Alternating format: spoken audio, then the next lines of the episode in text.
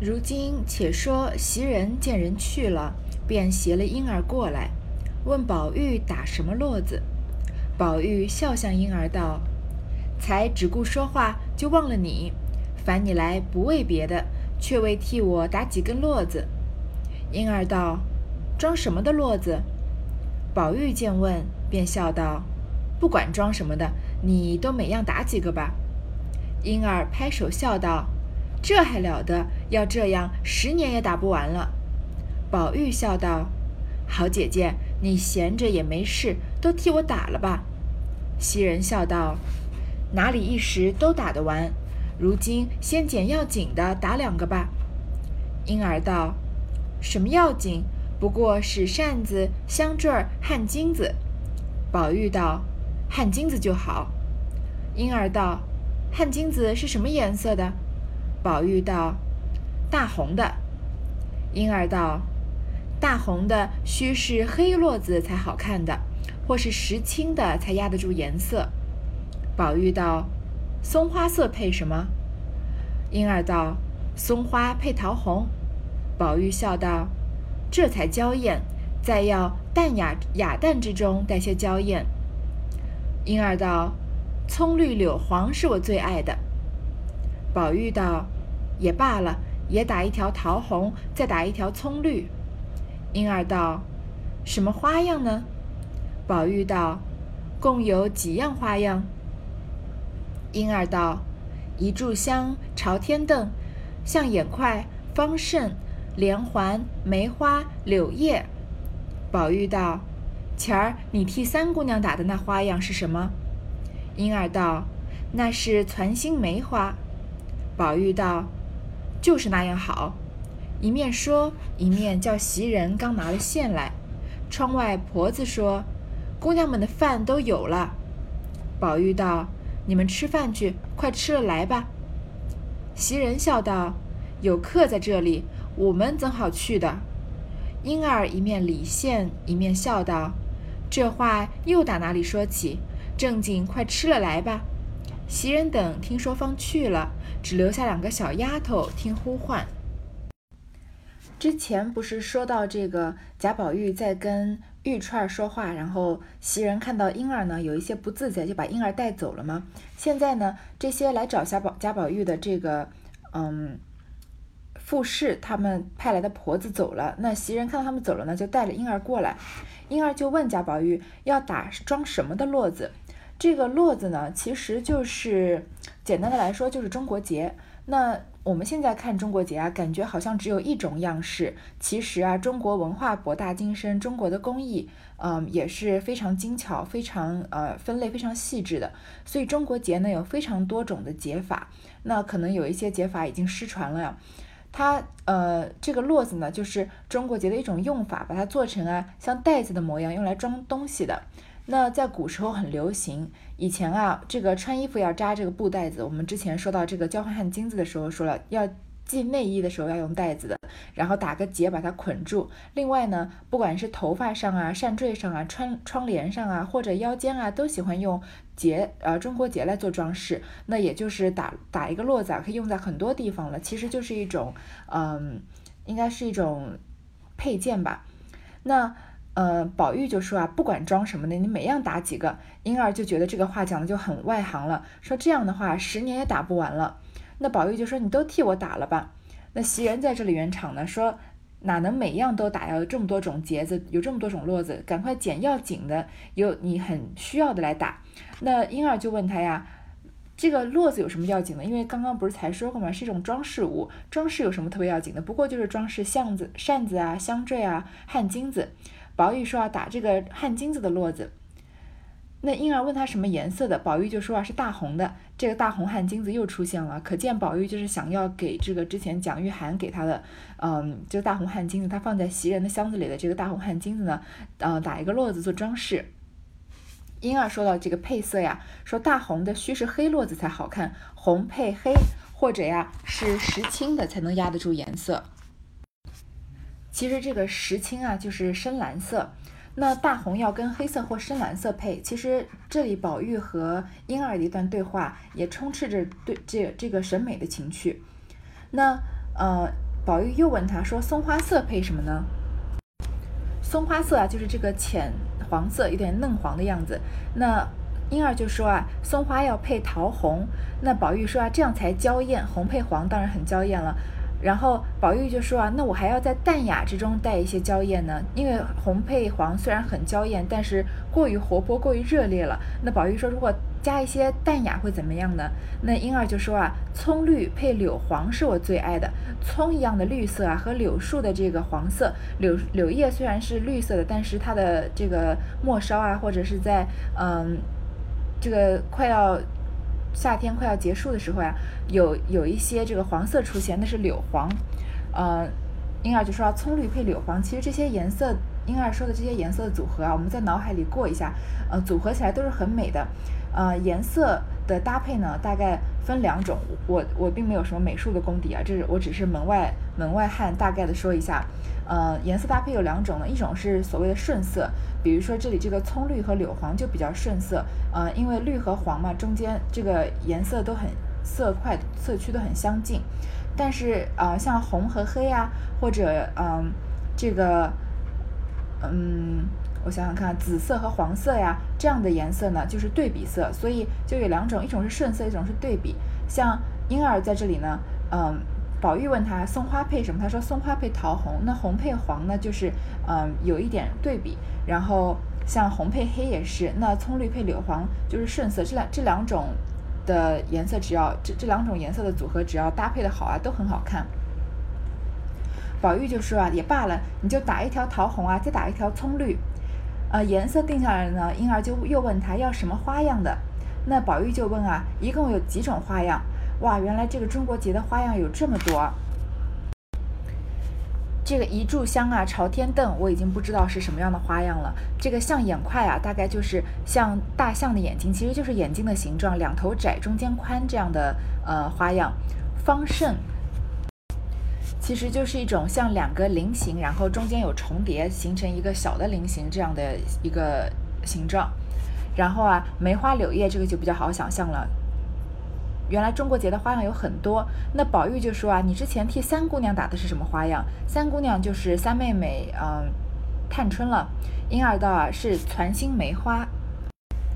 团心梅花这个顾名思义就是梅花的形状，然后中间梅花的这个花蕊呢，是用比较精巧的这个嗯交叉的编织编成一个也是类似于菱形的形状，然后两边啊有这个有嗯编成这个好像一个小这个小圆球，好像梅这个花的花蕊一样，应该是很精致的。宝玉说你就编成那样的就行啊。然后这个时候啊，嗯又有人叫来吃饭了，然后。嗯，应这个宝玉就把婴儿留下，然后让袭人他们去吃饭。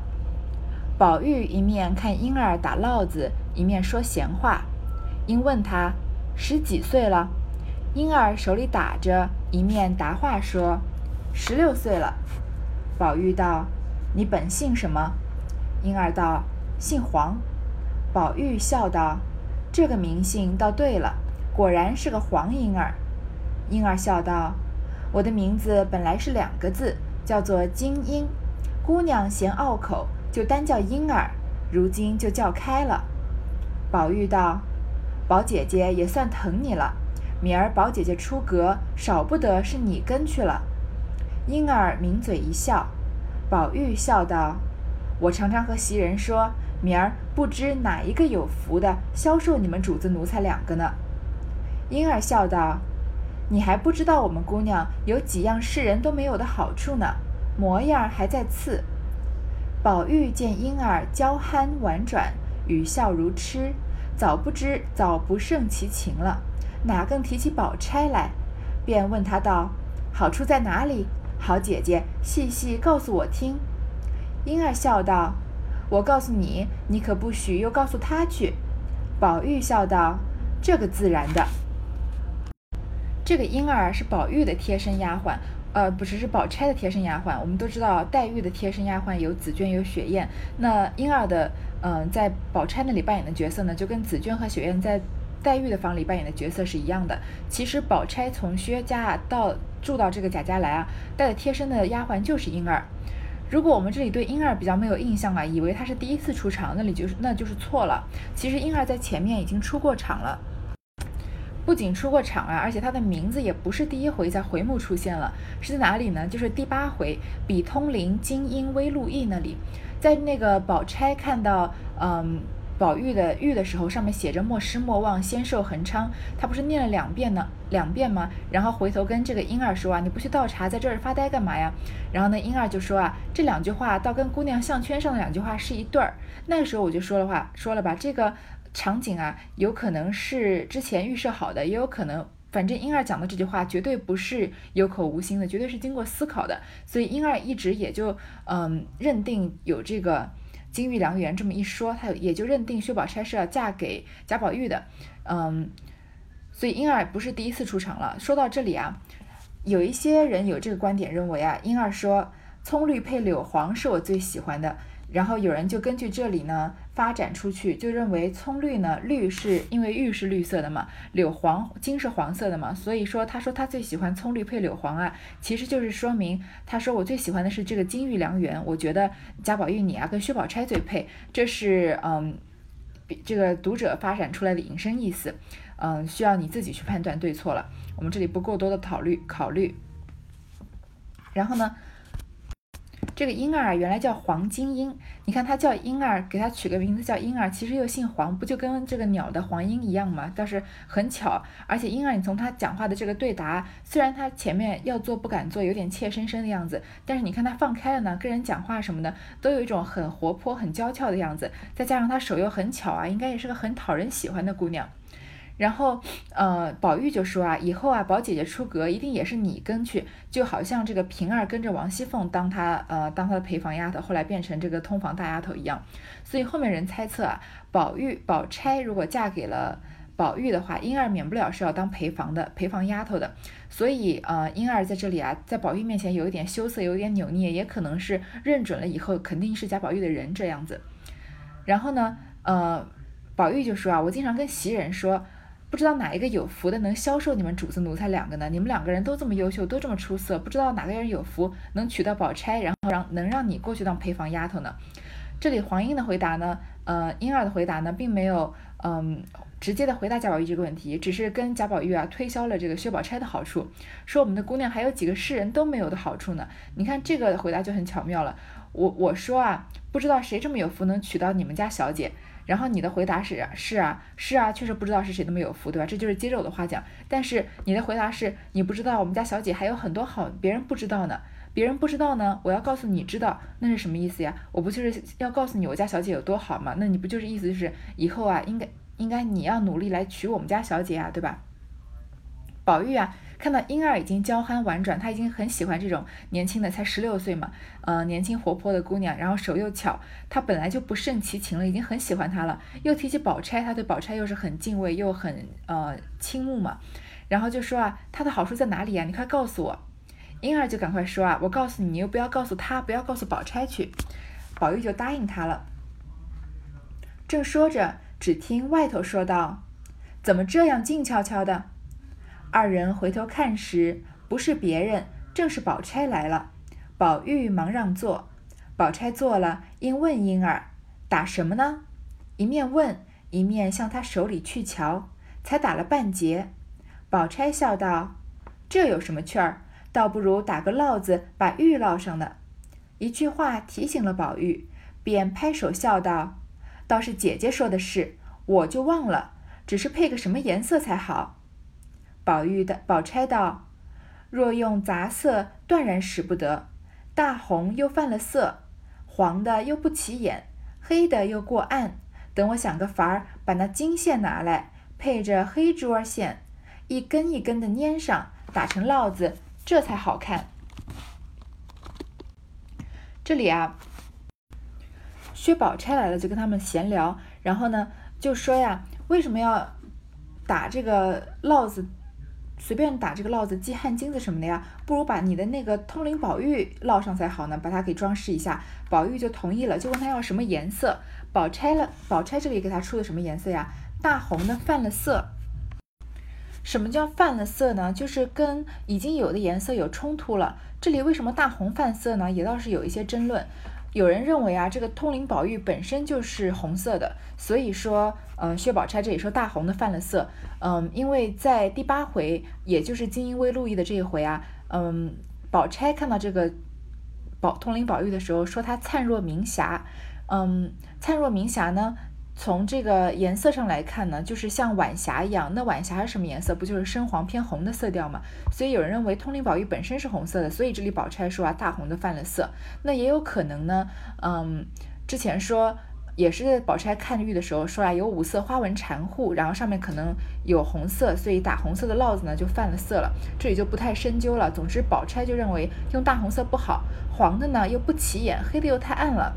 那怎么样呢？宝钗就想到一个好办法。用金线配着黑珠线呢，一根一根的捻上，把金色和黑色啊穿插起来，然后嗯编得很细致啊，两个颜色交错着打成一个烙子，这样才好看。你看薛宝钗对颜色也是很有品味的。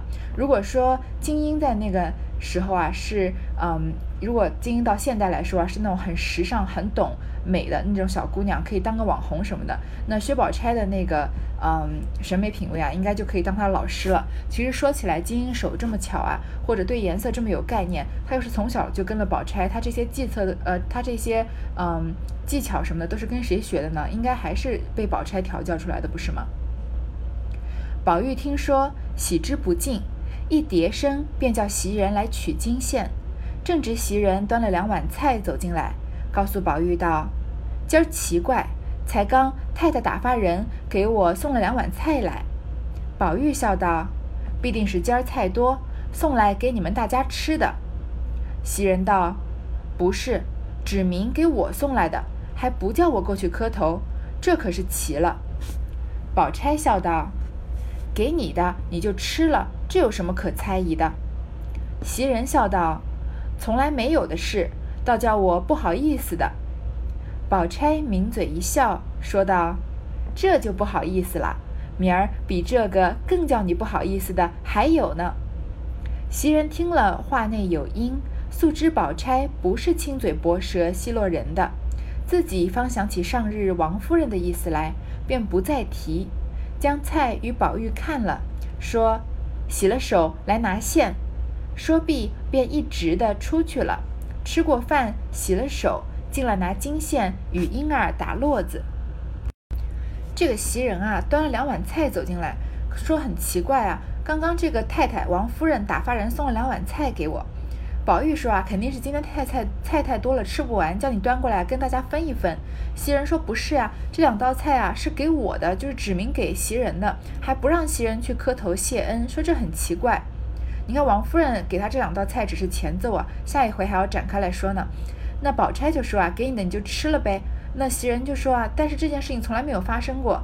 还记得袭人之前才趁着宝玉被打，在王夫人面前狠狠地演了，哎，不能叫演了一场戏，反正狠狠地表了一回功，深得王夫人的心啊。所以给王夫王夫人给袭人加两道菜啊，只是她对袭人示好的第一步。袭人这个时候还没联还没联想到这两道菜的深意。宝钗就说啊，你这有什么不好意思的？以后啊，比这个更叫你不好意思的还有呢。这个袭人听他话，说话话内有因，话中有话，就说你加两道菜就不好意思了，以后还有让你更不好意思的呢，什么？不就是让你做贾宝玉的老婆，让你做贾宝玉的小妾吗？那。袭人知道宝钗平常不是亲嘴薄舌奚落人的，她不像王熙凤啊，像林黛玉那样会开玩笑或者嗯会这个轻薄人，所以想起之前王夫人的意思，王夫人一口一个我的儿啊，说以后我就把宝玉托付给你的这样的话，于是呢她就不好再说，因为她毕竟她跑到王夫人面前，趁着宝玉挨打呢，跟王夫人说了这一番话，表现了自己有多么的呃贤良淑德这样的嗯这个。这件事情被人知道了，不是什么很光彩的事情，因为毕竟是背着人做的嘛，而且他是这个得利者。然后呢，就洗了手呢，就过来跟金英打烙子。此时宝钗早被薛蟠遣人来请出去了。这里宝玉正看着打烙子，忽见邢夫人那边遣了两个丫鬟，送了两送了两样果子来与他吃，问他可走得了。若走得动，叫哥儿明儿过来散散心。太太着实记挂着呢。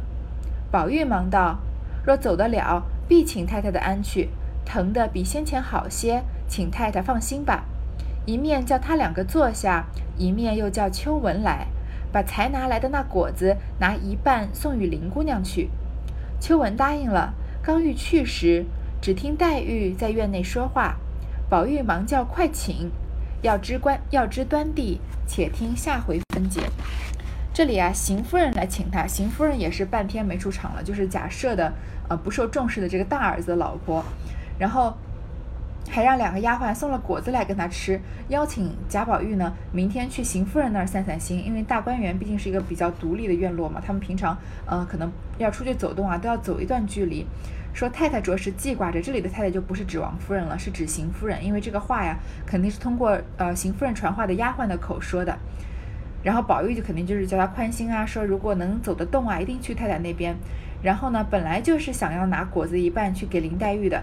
正好啊，原来林黛玉已经在院子里了，贾宝玉就赶快要请林黛玉进来。这回啊，就暂时停在这里了。这回的回目就是“白玉串清肠莲叶根”和“黄金英巧结梅花烙”。好，这回就先读到这儿。